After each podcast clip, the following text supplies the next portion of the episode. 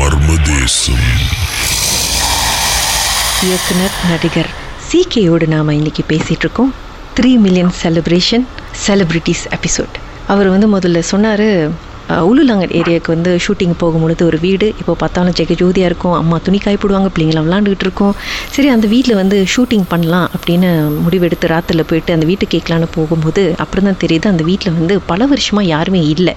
யாருமே தங்காத ஒரு வீடு ஆனால் இவர் கண்ணுக்கு மட்டும் பகலில் வந்து நிறைய பேர் தெரிஞ்சிருக்காங்க. அதுக்கப்புறம் மறுபடியும் காலையில் மறு மற்ற நாள் போகும் பொழுது அது வந்து ஒரு ஒரு பாலடைஞ்ச ஒரு வீடாக தான் இவர் கண்ணுக்கு தெரிஞ்சிருக்கு. ஆனால் அதுக்கு முன்னாடி அவ்வளோ பேர் இருந்த ஒரு வீடு. செங் செங் சரி. அது முடிஞ்சு. அடுத்தது ஷூட்டிங்க்கு எங்கேயோ காரில் நீங்கள் போயிட்டுருக்கீங்க. சொல்லுங்கள் என்ன நடந்துச்சு? ஆமா அது அதே ஷூட் தான் அதே ஷூட் தான். அதனால சொன்னா இப்போ போய்கிட்டே இருக்கேன். இவங்க சொன்னதெல்லாம் ஞாபகம் வந்துருச்சு கண்ணுல. அவங்க சொல்றதெல்லாம் கொஞ்சம் கொஞ்சமா ஞாபகம். இருட்டான ரோட்ல போயிட்டு இருக்கேன் பின்னால் திடீர்னு பார்த்தா என் காடி பின்னால ஒரு உருவம் தெரியுது எனக்கு. எனக்கு என்ன பண்றதுன்னு தெரியல. அந்த உருவம் எங்கே இருக்குது காடி பின்னாடி? பேசஞ்சர் சீட்லையா பேசஞ்சர் சீட்ல ஏஸ் ஏஸ் அப்போ உங்களோட அந்த ரியர் மிரர் இருப்பாங்க அது. நீங்க பார்க்கலாம். அந்த கண்ணாடியில பார்க்கும்போது ஒரு உருவம் தெரிஞ்சுக்கிட்டே இருக்குல்ல அப்ப லைட்டா வெளிச்சம் வரும்ல. சின்ன வெளிச்சம். அவங்க கண்ணு இருட்டுல அவங்க நம்ம கண்ணு கொஞ்சம் பெருசானாலும் கொஞ்சம் வெளிச்சம் நமக்கு தெரிய வரும். எவ்வளவு டாக்கா இருந்தாலும். அதுல வந்து ஒரு உருவம் தெரியுது எனக்கு. நான் ஒரு இவங்க சொன்னதெல்லாம் ஞாபகம் வந்துருச்சு. என்ன பண்றதுன்னு தெரியல. லைட்டா ஓடிக்குது எனக்கு. என்னடா அது மாட்டிக்கிட்டோமோ? நிஜமா உனக்கு சொன்ன மாதிரியே அப்படின்னு.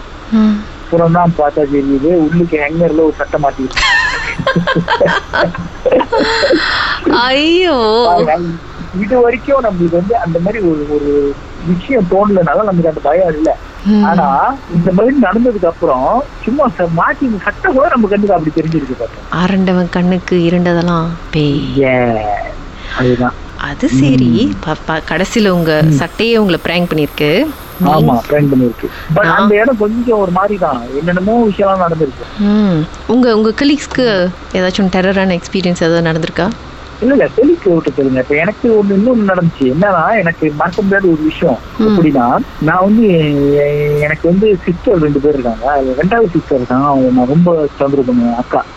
சின்ன அக்கான்னு கூப்பிடுவேன் அவங்க வந்து நான் ரொம்ப தொந்தரவு பண்ணுவேன். ஒரு நாள் என்னாச்சுன்னு சொன்னா ஹால்ல படம் பார்த்துட்டு இருக்கோம் ரெண்டு பேரும். வந்து டிவி பார்த்துட்டு இருக்கோம். எல்லாம் படிக்கிறாங்க அம்மா எல்லாம் படிக்கிறாங்க அக்கா படிக்கிறாங்க. ஸோ அந்த ஹாலை தாண்டி தான் வந்து ரூமுக்கு போனோம் உள்ளுக்கு. டெரஸ் ஹவுஸ் சிங்கிள் ஸ்டால் சொன்ன ஹால் ஹால் பக்கத்துல ஒரு மாஸ்டர் பெட் இருக்கும். அதை தாண்டி நேரா உள்ளுக்கு போனா கிச்சன் தான். கிச்சன் உங்க ரைட்ல இருக்குன்னா உங்க லெஃப்ட்ல வந்து ரூம் ரூமா இருக்கும்.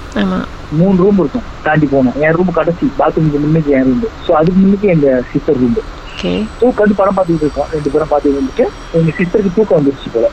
ஏஞ்சி போய் படுக்க போயிட்டாங்க. நான் பார்த்தேன் அவங்க ஏஞ்சி போய் ரூமுக்கு போயிட்டாங்க படுக்கிறதுக்கு. ஓகே போனோடனே நான் என்ன நினைச்சேன்னு சொன்னா ஓகே இவங்க வம்பளுக்கும் அப்படின்னு சொல்லிட்டு அந்த ஹால்ல கட்டி இந்த லைட் வெளிச்சம் வந்து இந்த ரூம் ரூம்ல வந்து பழைய வீடு இது வந்து. ரூம் ரூம்ல ஈச் ரூம்ல வந்து கதவு பக்கத்துல வந்து ஜன்னலும் இருக்கும். வீட்டுக்குள்ளேயே ஜன்னலும் இருக்கும் கதவுக்கு. கதவு பக்கத்துல. அது வந்து திறந்தீங்கன்னா கிச்சனை பார்க்கலாம். அந்த மாதிரி ஒரு கண்ணாடி. ஓகே ஸோ நான் என்ன பண்ணேன்? நேரம் மெதுவா போய் எங்க எங்க சிஸ்டர் கொஞ்சம் கொஞ்சம் பயமா இருந்தது ரொம்ப பயப்படுவாங்க. அதனால அவங்க வம்புக்கணும்னு சொல்லிட்டு ஒளிஞ்சு ஒளிஞ்சு போய் அந்த ஜன்னல் கிட்ட ஏறி அப்ப அந்த லைட் வெளிச்சம் அடிச்சுன்னா ரிஃப்ளெக்ஷன் லேசா தெரியும்ல? ஸோ ம். நான் வந்து அந்த பின்னாடி அப்படியே லேசா சுரண்டி இருந்தேன் பேய் மாதிரி சுரண்டி இருந்தேன். அது பயந்து கத்தும் அப்படின்னு சொல்லிட்டு.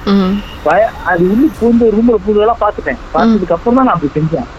ஸோ நான் அப்படியே சுரண்டிட்டு இருந்தேன். என்னோட லெஃப்ட்ல ஹால்ல இருந்து வந்து எனக்கு தட்டுனாங்க பாருங்க. அதே